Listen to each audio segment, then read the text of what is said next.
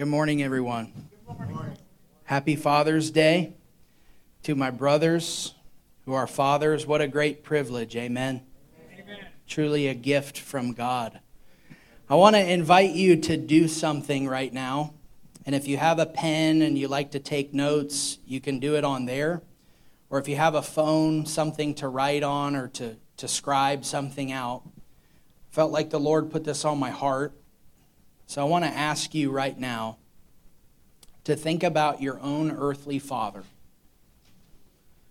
Whether he was present or absent, whether you thought he was a good dad, a bad dad, or you think he is, whatever. It doesn't matter. But I want you to think about your earthly father. And then I want you, as you think about him, just to take a few moments here. We're going to take our time, just take a deep breath and relax. We're not in a hurry. And I want you to write down 5 adjectives that describe your dad. They can be good, bad, and different, but I want you to describe your father honestly, vulnerably, accurately. I want you to take a minute and just do that. If everyone could participate, that'd be great. You're not going to have to show anybody. You're not going to have to turn this in. There's no tricks. 5 adjectives that describe your father. Be honest. Be vulnerable. Be transparent before the Lord. And if you're listening to this recording later and you're driving, do not try to do this while you drive. Our Father's house will not be held liable for any accident while you try to describe your dad. I don't want to find out how good our insurance is. Okay, is everybody with me? Today is my favorite day to preach. If God only ever permitted me one Sunday a year to preach, today would be the day. It would not be Easter. It wouldn't be any other day. It would truly be Father's Day, and I'll tell you why. Because on Father's Day, people get in touch with a longing and a desire and an ache that most of us, if we're honest, try to live out of touch with. And this isn't just for people that had a quote-unquote bad childhood or poor father. This is for every single person. The longing for a father was put in us by God because God himself is a father and he created us in his image. So we have longings. We have deep-seated feelings inside of us. Let's think about loneliness for a second. Why do we get lonely? And by the way, for all you single people, I know plenty of married people who are lonely. I have felt lonely in my marriage. Taylor has felt lonely. Because marriage doesn't solve the longing for God. One of the primary mistakes that we make in marriage is we look to our spouse to satisfy places and things that only God can. And this is why we end up idolizing or contempting our spouse, because we say, you're not meeting my needs.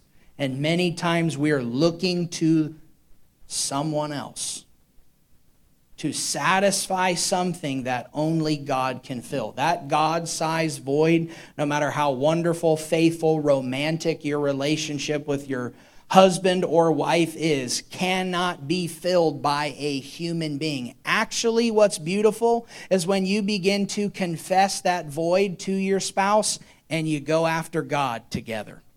That's what the Lord intended for marriage, that a broken man and woman would gather together and be united and be faithful and confess their sins and fears and failures to one another and then say, how do we seek the healer for these things? Amen? So many of us get in touch with something. We begin to think about our dad. We begin to think about who he was or who he wasn't. Listen, the father wound that plagues us all. I have a phenomenal father. There's still a father wound. Why? Because only God, the Father, can parent us and love us to the degree that we need. I want you to understand something. To the degree or depth that your earthly father and mother either let you down, wounded you, abandoned you, betrayed you, you name it, to that degree is the degree that God has to reparent us through His fatherhood. See, many of us have never even heard a message on the fatherhood of God. But God is a good Father, and God the Father wants to father every single one of us in our lives. I'll honor my dad today. He has one of the best quotes, of course he does, about the fatherhood of God. He said, if you don't know the fatherhood of God, you just read the Bible as good Christian truth. Do you know that the number one problem, this is not an exaggeration, the number one problem in the earth today is fatherlessness? The number one problem in the church today is fatherlessness. We are not fathered by God, and therefore we fail as fathers and mothers, and we let our children down. Let me tell you something. The greatest gift, dads, that you can give your kids is not a vacation, is not a membership at a club or a part of a baseball team. It's not even a memory. The greatest gift that you can give your children is a revelation of God as Father. The greatest thing that you could do for them is point them to the Lord and confess your own frailty and be humble about your own need for God and model that for your children. See, children will forgive a lot if they know that dad is humble, that mom is humble. It's interesting. Studies show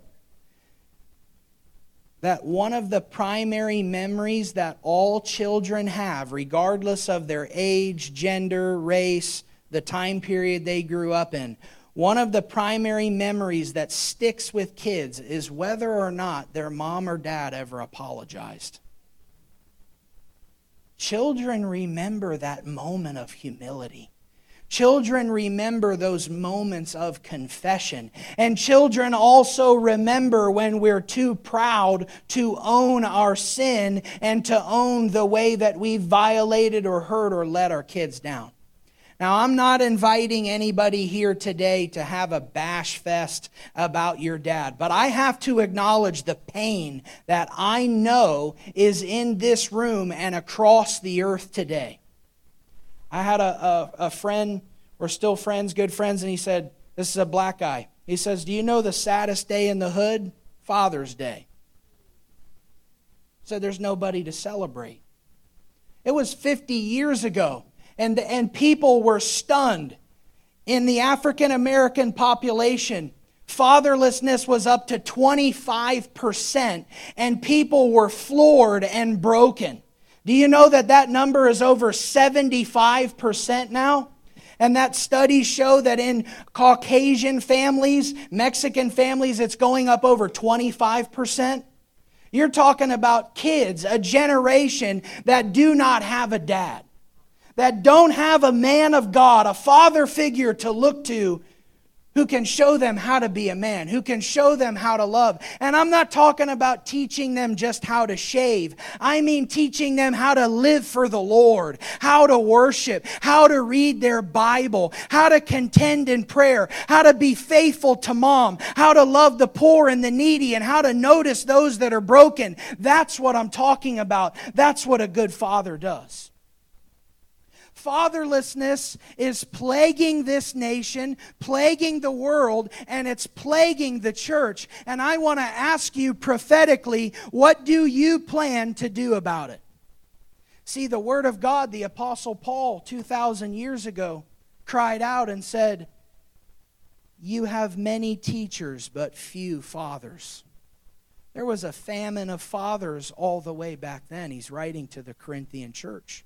There's a famine of fathers in the church today. There's a famine of fathers in the earth today. And I'm talking about representing and reflecting the heart of God the Father to everyone around you. See, Jesus prayed in John 17, and he said, "Father, as you sent me, I send them." Jesus was sent to reveal the Father. It was his primary mission on earth. Every miracle, every story, everything about his birth, life, death, resurrection, and ascension tells us something about God the Father. Jesus was the manifestation of God the Father in human form.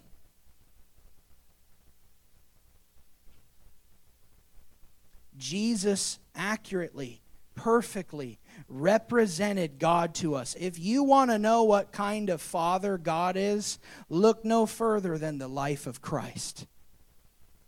You know how I know we don't get the fatherhood of God? Because A, nobody talks about it. Because B, we're too wounded to acknowledge our longing and our desire for it. And C, you have all kinds of examples like, what is Luke 15 known for? It's known for the parable of the prodigal son. We focus so much on sin and prodigals. Can I tell you something? That story's not special without the Father. There's nothing really that great about a son who's self-righteous and arrogant, who's proud, the older son, and the younger one who goes out and spoils everything that he has, who asks for his inheritance. It says he squanders it with loose living. There's nothing special about that. You know what makes Luke 15 so powerful? The Father. And this is Jesus telling this story among the religious leaders. And if you go back and look at the beginning of Luke 15, he tells three parables in succession. And the crescendo is the prodigal son, or I would say the parable of the extravagant, benevolent father. That's what we ought to call it and refer to it as. How about a prodigal God? Unbelievable. The extravagance, the overwhelming love. If you look at the beginning of Luke 15 in the context of Jesus telling these three parables, he gets provoked to say these things. Why? Because they are mad that Jesus is eating with sinners. They're angry. What are you doing? I love it when a prostitute comes up to Jesus and they're like, oh, if he were a prophet, he would know what kind of woman this is. Because in their own self-righteous religion, oh, you reject such a woman. And here's Jesus welcoming, because she saw who he was. She could see the value of Jesus better than the scribes and lawyers and Pharisees and Sadducees, who were the educated men of the day. So Jesus tells that story of the prodigal son in Luke 15, and he's provoked to tell it. Why? Because they're mad that he's eating with sinners.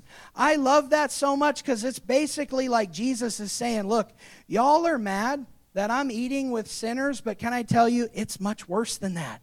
I welcome them into my house. I get excited when they turn from their sin. I throw a party for them because I'm so overjoyed that they've come back to me. See, the son planned to make all these excuses and to tell the father, I've sinned, just let me be a slave. And the father says, no, we're going to put shoes on your feet and a ring on your hand and a robe upon you, because you are my son. Where are the men and women who will be faithful fathers and mothers to a fatherless generation, to a fatherless people, to those who are so confused? Guys, this generation, we're so confused that you have third graders who think they are the opposite gender. And you have confused, distorted, deceitful, twisted people who encourage them to do things to their body and to alter their chromosomes and their DNA and to totally kill the image of God that He made them in. And we celebrate it. And oh, by the way, if you don't, you're going to be called names. Can I tell you something? There's coming a day when being called names for Jesus is going to look like a kiddie pool.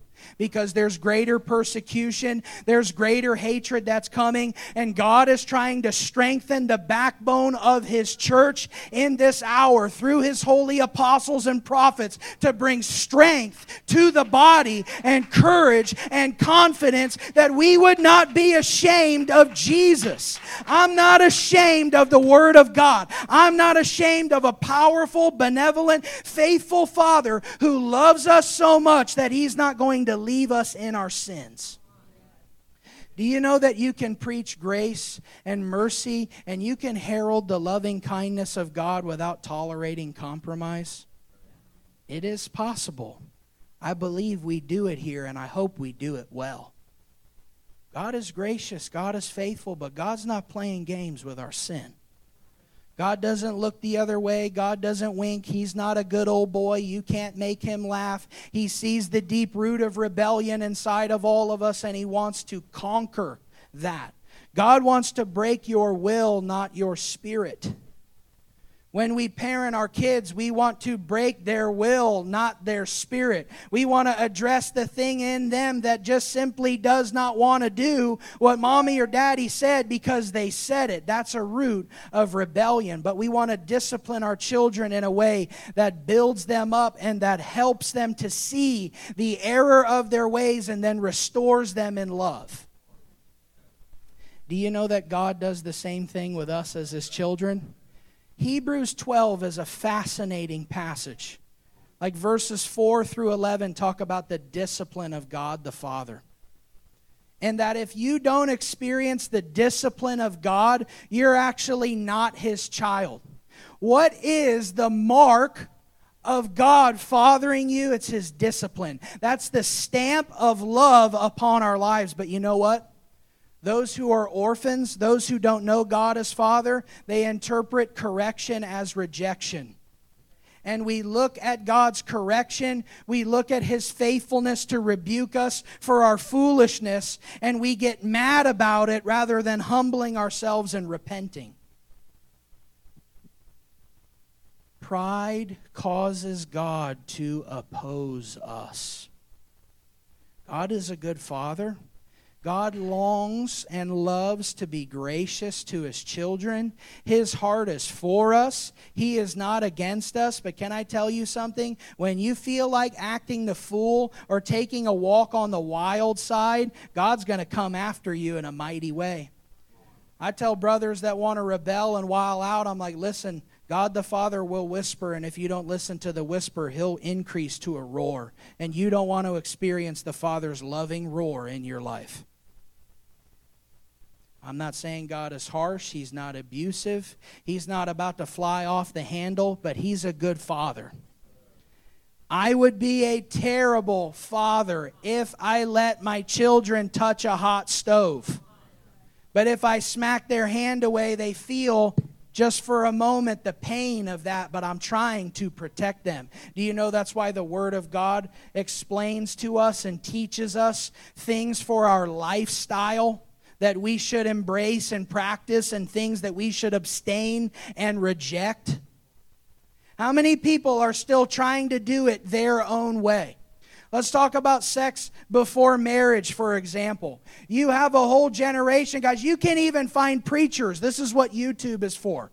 YouTube.com/heresy. Look up whatever you want. You will find someone who is actively teaching and preaching against the clear and explicit written Word of God, who will tell you it's okay to hang out and sin. You can do whatever you want. You can toe the line, and God really doesn't care because, oh, He's gracious.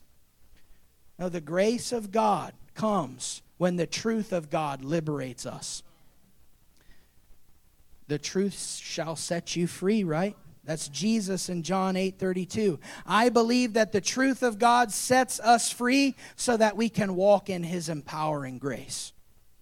If you teach grace, if you hear grace without truth, you're not hearing the truth.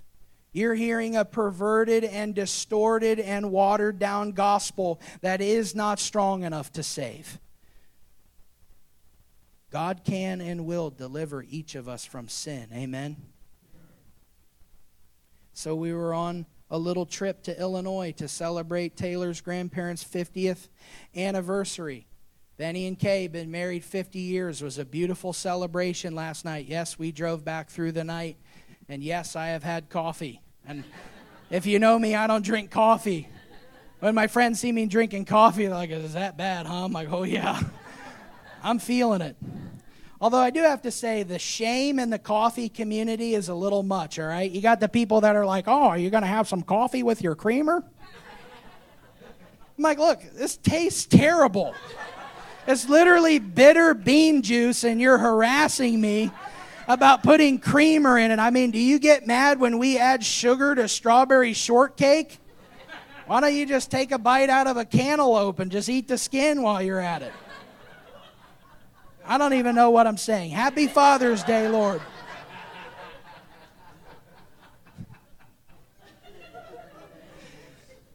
I should preach sleep deprived more often. This is good. So we're over in Illinois, and we had the boys swimming in the hotel pool. Daniel, he's 3 years old. And Taylor went to take his floaty off and just real gentle, but something happened, and all of a sudden his arm started hurting. He was in a lot of pain. It was close to bedtime. We tried to put him down, and he literally couldn't move it. It was just hanging down. And I mean, he's crying, and he's a tough kid. And we're like, man, what's wrong? We just got there. If you know all the events of our lives, I mean, it's like, oh, Lord, I can't do one more thing. I mean, literally last week we had the AC in the building break and go out again. We had a leak in the roof. We had floor coming up. We had water coming up from the floor in the women's bathroom. The coffee maker broke. I mean, I'm like, oh, what's next? Every time I go to start my... No, I'm kidding.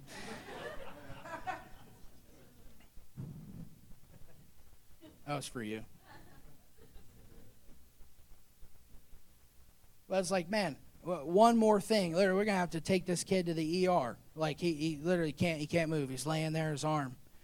And I just felt like the Lord instructed me, hey, this is something that you can handle. You don't need to take him to the ER. His elbow's out of place. I mean, look, I'm not a doctor. I do drink Dr. Pepper, but I'm not a doctor. The commercials lie to you. Caleb, you'd be proud of me.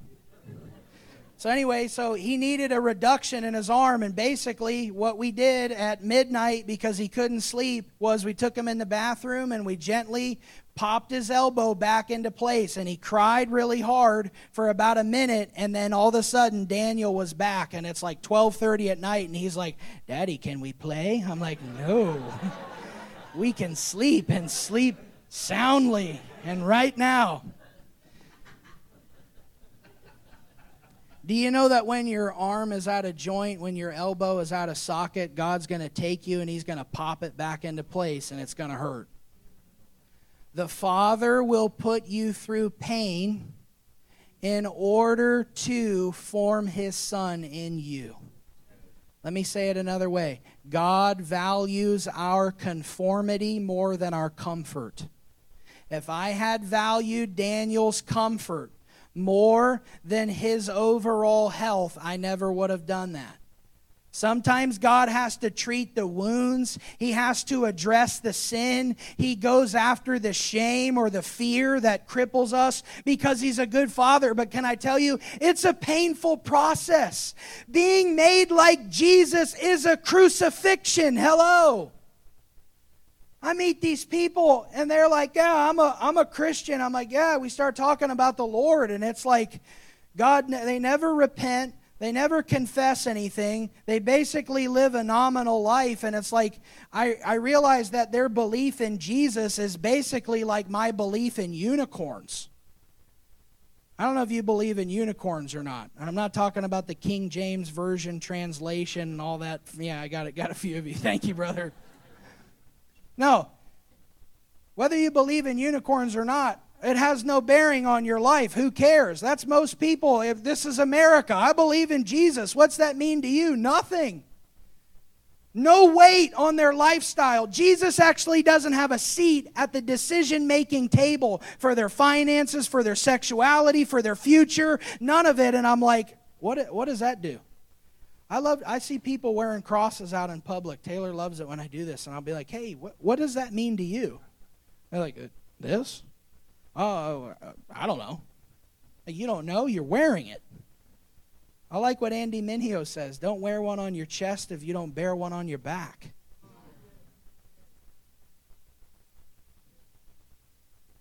So God the Father values our conformity more than our comfort because he's a good father, because he's faithful to us. Turn to 2 Corinthians 6, and we'll see what happens. 2 Corinthians 6. And while you turn there, if you could be vulnerable, I told you you're not going to have to do anything with it, so this is totally of your own volition. But if you wrote down those 5 adjectives about your father and you're comfortable with calling them out, good, bad, or indifferent, I want you to begin to tell me what you wrote down. Just shout them out right now.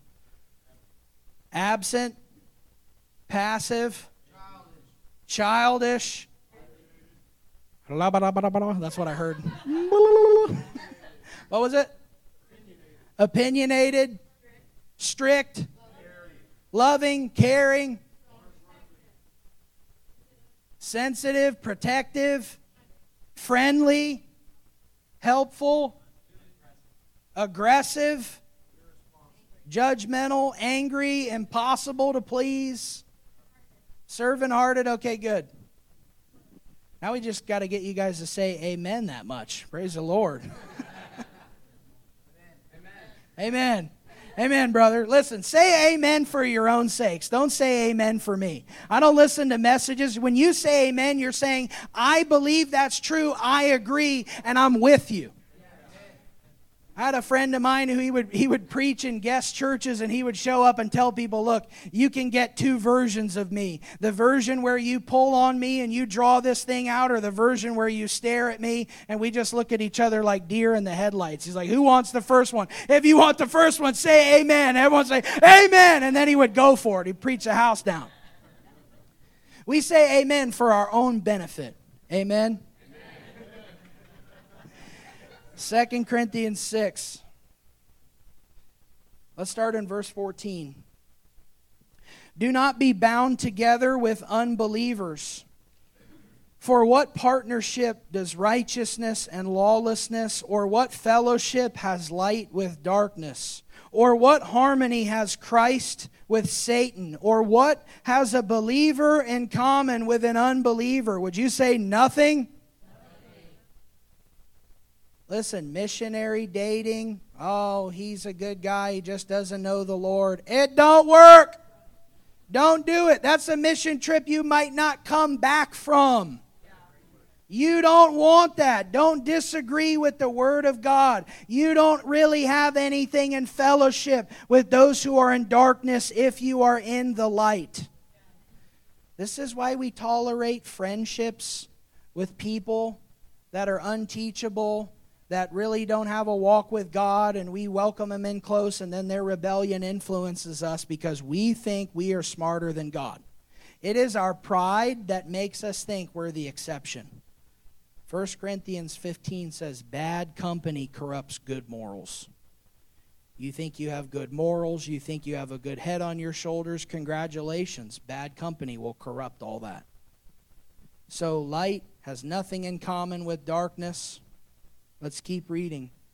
Verse 16. Or what agreement has the temple of God with idols? For we are the temple of the living God. Just as God said, check these out, there's 5 of them. I will dwell in them and walk among them, and I will be their God, and they shall be my people. Therefore come out from their midst and be separate, says the Lord.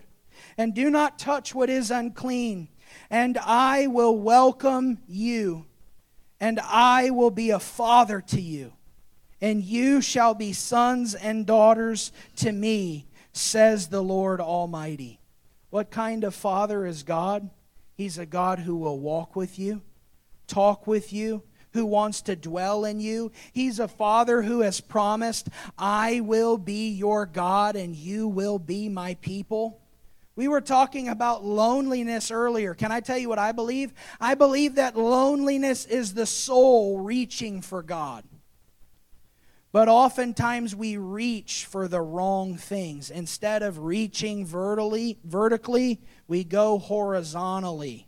And that's how we mess around with the pleasures of sin. We are trying to satisfy something in us that only God can fill. Amen?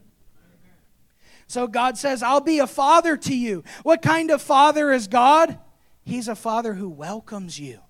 The word of God here is so tender. Listen to a father who welcomes you. What kind of conditions are there for him to welcome you? Faith in his son. Was the prodigal son a mess? Was he covered in pig slop? He had no money. He had nothing to offer.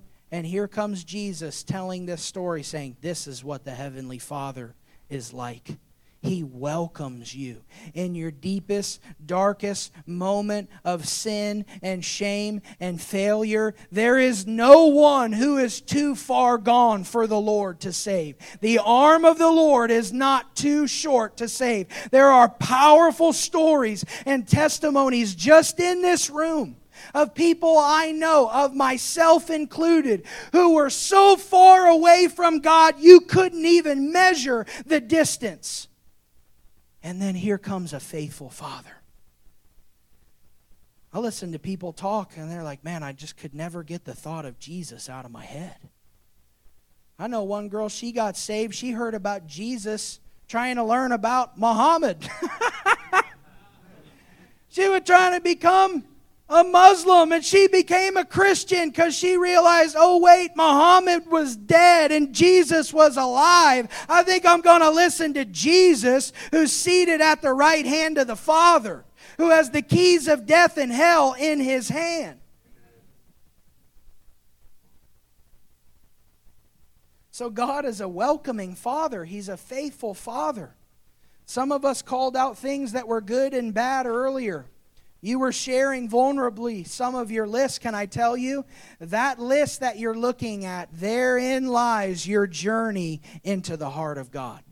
Because everything that you want and need, everything that you desire is found in Him and Him alone. So if your father was absent, God is present. If your father was angry and abusive, the Father is loving and tender and kind. If your father was a sugar daddy and never told you no, God wants to discipline and correct you and teach you that life ain't all about you. Some of us had too good of a childhood. Don't get me started. We got kids that think the whole world revolves around them. This is a part of fatherlessness because fathers teach their sons, hey, work hard and shut your mouth. We have 15, 16-year-old kids that show up and think they should be the manager, and they've worked there for 2 weeks, and they were late 3 of those days. Oh, brother, I'm top material. I can make a good resume. It's like, can you work hard? Do you buckle under pressure? Can you serve? I work with this guy. I worked with him at Walmart. He's a Hispanic brother. I love this guy to death. We had so much fun. And I would ask him for help, and he would say, "That's not my job. That's not my job. That's not my job." He joked, and then he would help me. So I've said that for the last 12 years. That's not my job. That's not my job. Hey, can you help me? That's not my job. Hey, you do it. And you have a generation of kids saying, "Oh, it's not my job." Well, see, the Father puts that backbone. The Father in the house and God the Father. Perhaps you didn't have a dad to teach you how to work, how to serve, how to live, how to give. God wants to be your Father. That's the point of this message. If you miss everything else, please hear me. God is a good Father and He wants to fill in the gaps. He wants to be present. He wants to show you His faithfulness. He wants to wash away all the fear and all the shame and all the condemnation that you feel and show you who you really are in Him. I remember when the Lord confronted me about 6 or 7 years ago, and He said, Paul, you have a disagreement with me about who you really are. And I wanted to say, no, I'm like, when the Lord says something, you listen. When God told me 4 years ago, Paul, you don't know how to rest, I said, okay, Father, teach me. I thought I knew how. I'm trying. I'm learning. See, when you understand the fatherhood of God, everything changes about the way you read His Word. Actually, every single time in the New Testament that you see the word God, theos, you can add God the Father. That's who the writers are talking about. For the Father so loved the world, He gave His Son. For the Father demonstrated His own love toward us, that while we were yet sinners, Christ died for us. Begin to look at the fatherhood of God. What kind of father do you and I have? This is the great benefit and privilege. Remember, it's the whole reason Jesus came to earth. Please do not miss this. Why? Oh, Jesus came to die for our sins. Then why didn't He show up as a 33-year-old man and say, okay, crucify me? See, the forgiveness of God, the mercy of God was all a part of it. But even in that restoration act, He was wanting to reveal a redemptive Father.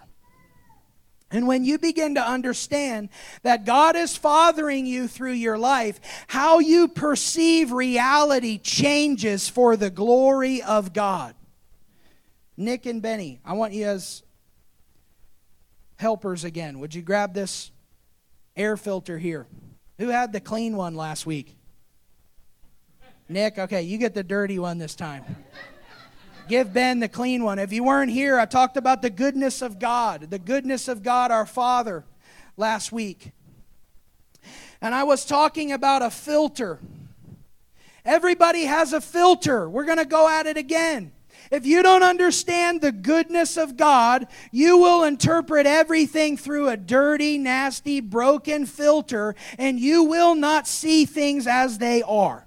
You will actually project onto God all of your insecurities and all of your fears and all of that stuff. You have people that are like, God left me, he was forsaken me, He totally hung me out to dry. And it's like, here's what you're doing.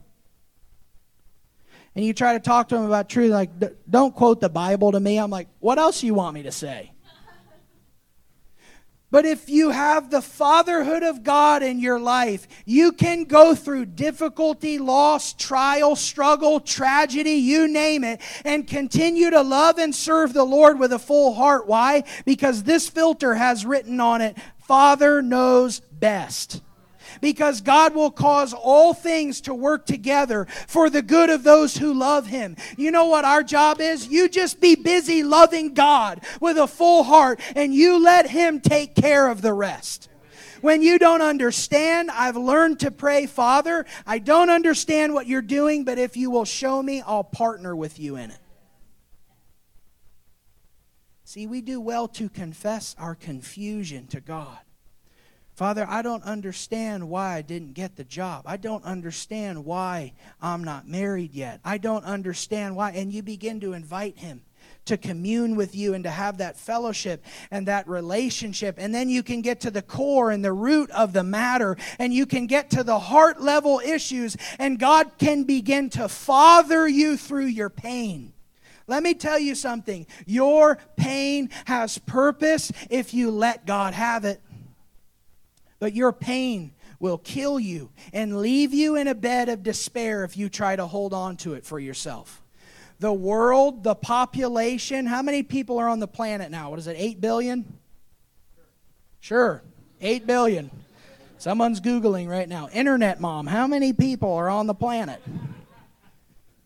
Every single person, regardless of where they're from, there's only two kinds of people. Those that allow their pain to be a bridge to God or a barrier to God. Is your pain a bridge or a barrier today? See, I've learned through the brokenness of my own life, Father, help me to build a bridge towards you. I saw prophetically in the Spirit that some of us, there's a sign and it says, the bridge is out. It's time for you to rebuild that bridge. It's time for you to revisit those things and allow God to heal you, and to help you, and to restore you. It's time for you to allow Him to father you as He so desires, so that you will understand the good intentions that He has for each and every one of us. He's a father. He's a good father. He's a welcoming father. You guys can sit down. Thank you. Now look at verse 1. Give me just a couple more minutes. Keep reading. This is a really bad chapter break, in my opinion. You know there's no chapter breaks in the original New Testament. So keep reading. I'll be a father to you. You'll be sons and daughters to me, says the Lord Almighty. Therefore, having these promises. What are these promises? The promise of His presence, the promise of His love, the promise of His acceptance, the promise of Him walking with us and living in us. And because we have those promises, because we've laid hold of them, what's our response? Cleanse ourselves from all defilement of flesh and spirit, perfecting holiness in the fear of God. Teaching the fear of God, the holiness of God, the righteousness of God, without the anchor and the foundation of the fatherhood of God, is a bad breeding ground for all sorts of abuse.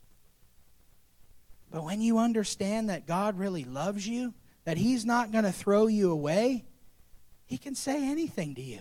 You have those people in your life. You know that they love you, and therefore they have access to the deepest places of your soul to say, hey, that wasn't cool, knock it off. Hey, I believe you're better than that. Hey, I believe you should go repent to sister so-and-so.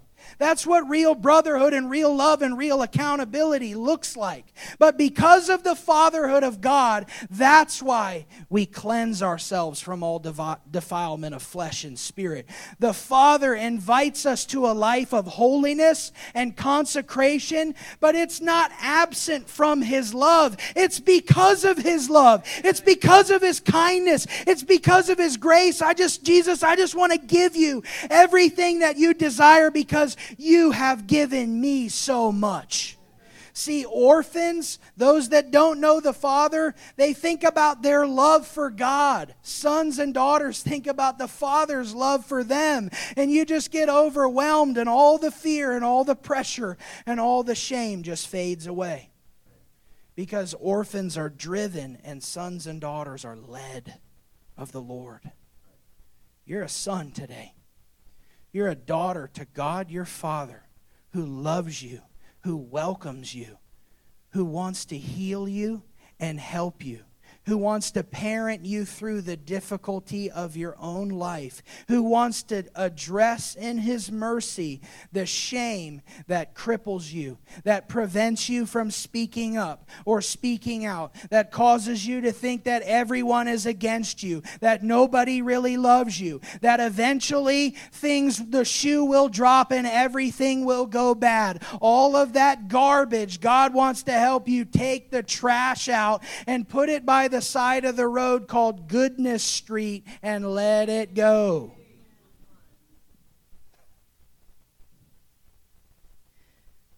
I want you to listen to this, okay? 1 John 3:1. I'm just going to read this over you, okay? I want you to just try as best you can just to receive from the Lord. If you need to close your eyes, bow your head, or open your hands, or stand, or lay down. I don't care. There's freedom. Just don't be disruptive. 1 John 3:1 says, behold, what manner of love is this? Or see how great a love the Father has for us, that we should be called children of God. How great a love. I want to read you some descriptions of the Father's love, and there's a lot of them, so just be patient with me, but just let this wash over your soul. Receive this as best you can today. The love of God the Father for us is eternal, unending, irrevocable, unearnable, unquenchable, incomparable, matchless, unequaled, unrivaled, perfect, supreme, foreign, amazing, unparalleled, unique, unsurpassable, rich, unfathomable, transcendent, forever, unstoppable, illimitable, boundless, constant, ceaseless, enduring, everlasting, immeasurable, perpetual, incessant, incalculable, abundant, magnificent, strong, incomprehensible, baffling, astonishing, mind-blowing, empowering, encouraging, freeing, overwhelming, exciting, astounding, outstanding, staggering, vast, unshakable, incredible, marvelous, wonderful, stunning, fascinating, ravishing, captivating, compelling, alluring, delightful, spectacular, engaging, outrageous, contagious, gripping, arresting, enthralling, consuming, passionate, intense, undeserved, infinite, engrossing, fervent, wild, vehement, zealous, powerful, fierce, sincere, heartfelt, profound, penetrating, piercing, pervasive, robust, convincing, kind, persuasive, impactful, tender, gentle, patient, forgiving, restoring, rejuvenating, recharging, refreshing, healing, and redeeming, this love of God the Father. If you believe that today, would you say hallelujah to the Lord? Hallelujah, Jesus. Father, we receive your love today. If you're a dad in here, I want to ask you to stand. If we could just have the Father stand. I want to charge you, brothers. The Lord put this on my heart. I want to charge you, if I can, if you can receive it from me. I say this to you humbly. I want to charge, listen, if your wife is pregnant, I want you to stand. We believe that life begins at conception and that abortion is murder.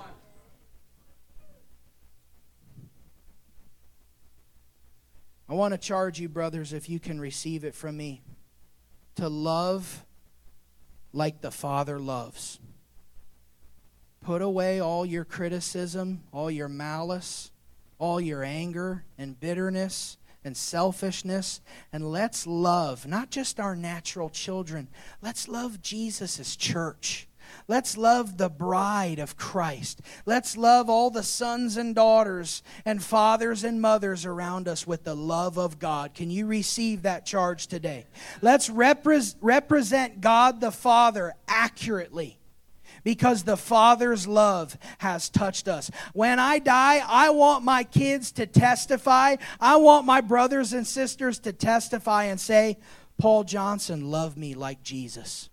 Paul Johnson loved me like God the Father loves me. Would the rest of you stand with us?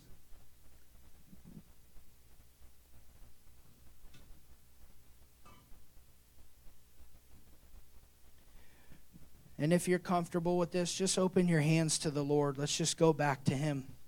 Father, we receive your love. We determine not to reject your love. I thank you, Lord, that your love overwhelms and consumes all our fears, all our frailties, all the things that ail us. Lord, even when we are faithless, you remain faithful, for you cannot deny yourself. Thank you, Father, for being a loving Father, a gracious Father, a truthful and righteous Father. We receive you, Lord, in your fullness today, and we devote ourselves to holiness, to perfecting and cleansing ourselves from the defilement of the world, that you might be glorified. Lord, would you help us in our broken and feeble and weak love, for weak love you do not despise. Would you help us, Father, to love one another well and to love you and honor you with everything we have. It's in the name of Jesus we pray. Amen. God bless you all. Father, happy Father's Day. We love you. Thank you for fathering us well. Don't forget to tell God Happy Father's Day. And you can tell Him tomorrow too, because He'll be your Father on Monday. God bless you. Have a wonderful week. We love you so much. We're praying for you.